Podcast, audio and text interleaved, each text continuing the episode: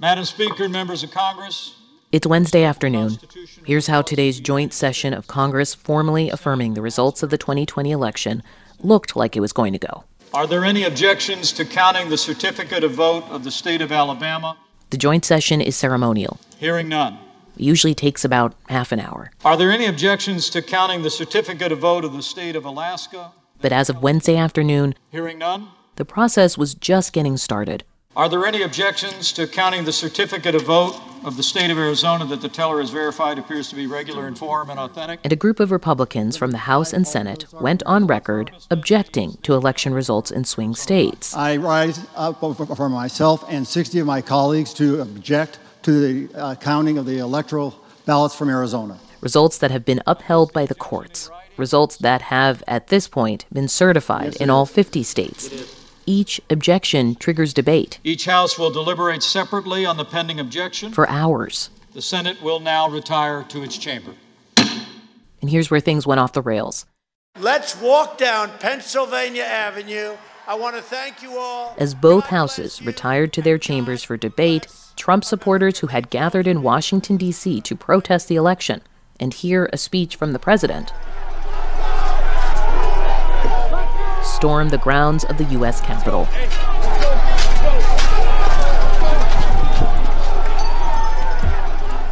That was outside. Inside, lawmakers were urged to shelter in place. Everybody, we need to be prepared to get down under your chairs if necessary. So we have folks entering the rotunda and coming down this way. So we'll update you as soon as we can, but just be prepared. Both sessions of debate were halted. The complex was put into lockdown. And as of right now, 3 p.m. Eastern Time in Washington, D.C., we don't know what will happen next. It's Consider This from NPR. I'm Audie Cornish. It's Wednesday, January 6th. This message comes from NPR sponsor BetterHelp. BetterHelp offers licensed professional counselors who specialize in issues such as isolation, depression, stress, anxiety, and more. Connect with your professional counselor in a safe and private online environment when you need professional help. Get help at your own time and your own pace. Schedule secure video or phone sessions, plus chat and text with your therapist. Visit betterhelp.com slash consider to learn more and get 10% off your first month. Life Kit is rethinking New Year's resolutions. All this January, we're thinking about both really big and really small changes. If you're wanting to change up your life and start fresh, we've got you covered. If you're looking to just make your home a little nicer, we got you there too. Listen now to the Life Kit podcast from NPR.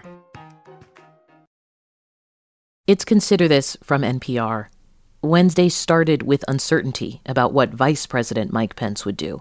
The Constitution spells out a role for the Vice President to preside over the joint session of Congress affirming the Electoral College vote. What the Vice President can't do is stop it. And Mike Pence, I hope you're going to stand up for the good of our Constitution and for the good of our country. And if you're not, I'm going to be very disappointed in you. I will tell you right now. In his speech Wednesday, President Trump repeatedly urged the vice president to somehow halt the process, which, again, he cannot.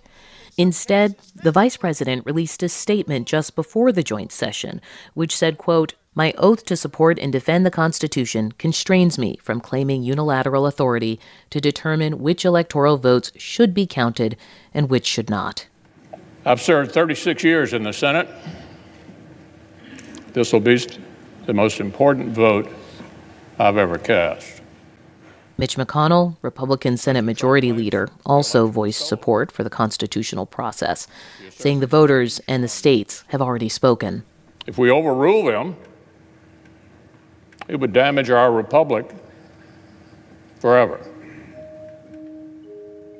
I will vote to respect the people's decision and defend our system of government as we know it. For more on what happened today in Washington, D.C., congressional correspondent Sue Davis spoke to NPR's Ailsa Chang on Wednesday afternoon. Here's that conversation. Do you have more information on exactly how these protesters were able to breach the various entrances of the Capitol? Because, as both you and I know, there is large police presence at those entrances usually. There is, and the Capitol Police Force is larger than the police forces of most mid-sized American cities. It's a huge force. You also know that there is many points of entry, not only into the Capitol building, but into the Capitol complex. All of those open doorways are armed by uh, armed police officers. However, they were not clearly prepared for hundreds, if not thousands, of people storming the doors. I mean, many of the doors of the Capitol, quite frankly, are glass, and we saw people breaking glass and climbing through windows into the Capitol. The police force was simply overwhelmed. I don't think there's any other way to put it, and lives are in danger. We know that at least one person has been shot. Mm-hmm. Uh, many others have been uh, held under by, at gunpoint by Capitol Police, trying to sort of force some calm into the situation. But it's very dangerous, and it's unfolding, and it's disrupting democracy on a very important day in this country of what our elections are supposed to do and how they're supposed to proceed. And I think there's going to be a lot. There's going to be a lot, a lot of questions, a lot of, of analysis of how we got here. this happened, and why Capitol Police and other security personnel were not more prepared. And what are we hearing from other lawmakers as this scene has been unfolding today? Can you give us a sense of what lawmakers on both sides of the aisle, from leadership on down, have been saying about what's been happening at the Capitol? They're horrified. They're absolutely horrified. Republican, Democrat, across the board. Uh, we've seen a lot of tweeting statements from senators and House members, some streaming videos, all saying what's happening here is undemocratic, that it's wrong, calling for the violence to stop, calling for the president to do more. The big open question I think we have right now is what happens when Congress does resume and does resume the count. There had been an effort among a dozen Senate Republicans to join with House members to protest the state outcomes. In uh, we know at least three states. They were in the middle of debating Arizona. There was plans to object to the Georgia results and to the Pennsylvania results. The question now is what do senators like Ted Cruz of Texas and Josh Hawley of Missouri do now? Do they continue with these objections to sort of legitimize the president's unfounded claims about this election? Or do they stand down because of this overwhelming show of violence and undemocratic action in the U.S. Capitol. If, if it's seen as fueling that kind of behavior, going forward with it might just not be politically possible anymore. We've asked uh, several of these senators' offices if they're going to continue to object. They have not made any public statements yet. NPR congressional correspondent Sue Davis.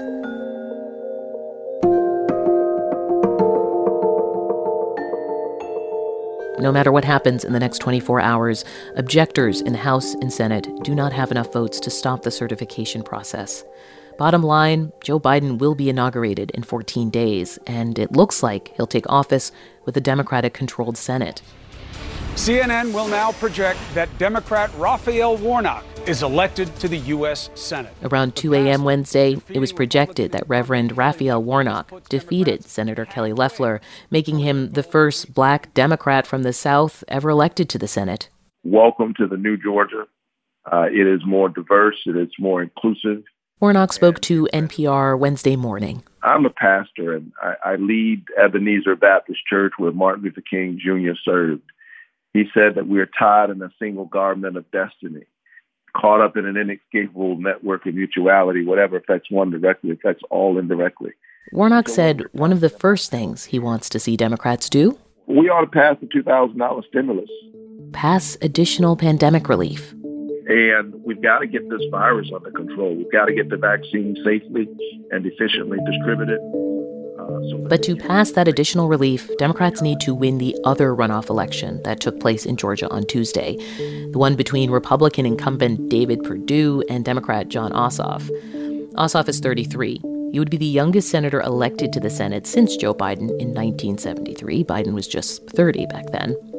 On Wednesday afternoon, with a handful of outstanding votes appearing to favor Ossoff, he declared victory in a video online.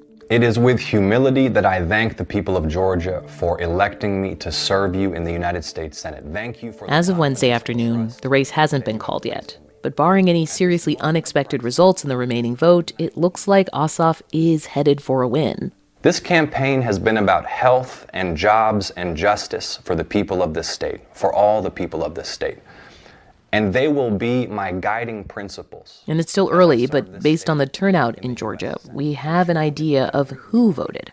And it looks like what helped put the Democrats over the top was black voter turnout. Um, when I woke up this morning, though, let me tell you what I felt. I felt resolved. LaTosha Brown is a co founder of Black Voters Matter. That's a Georgia group that helped lead Get Out the Vote efforts there. When she says she felt resolved, she was thinking about the last year coronavirus devastating black communities, police shootings of unarmed black men. So to see black voters come out in record numbers in spite of all of those things. And I think that after we saw a state like Georgia that had been solid Republican for 27 years. I think that there are voters and people and even the world, when they saw this state flip in November, I think it opened up an avenue for people to see what was possible. Brown spoke to NPR's Mary Louise Kelly, who's been reporting in Georgia, about where the fight goes next. Specifically, like tomorrow you're going to wake up and do what?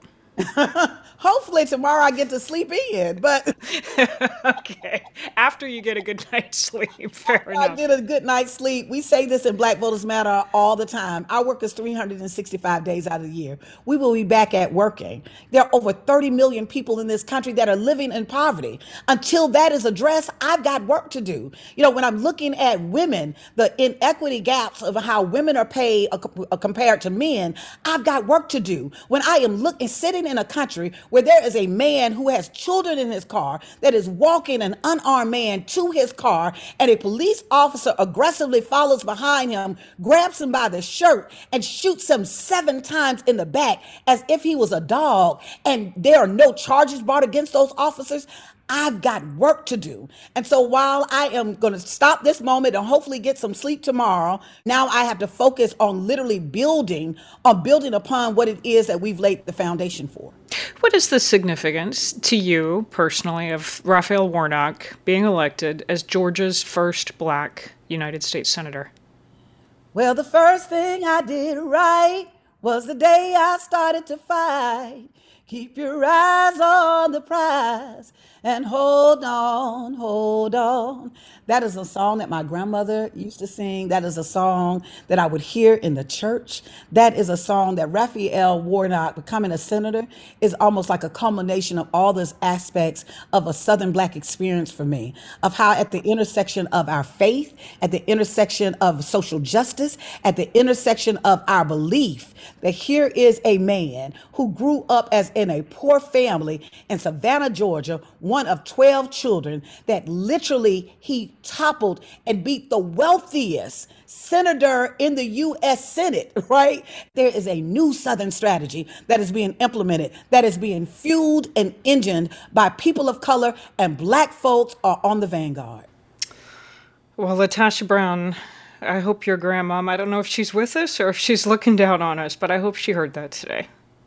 I hope so too. She, I lost her some years ago. She actually was born in 1910, so she would have been 110 years old um, had she been living. But she's the first person that I voted w- with. She's the first person I heard sing that song. She's the first person that taught me how to read and how to love. And so even the work that I do politically, my work, uh, the politics is all driven by my love for humanity. It doesn't matter what we do. That I do think that if we center our love for humanity, we will certainly get the kind of nation that we all deserve.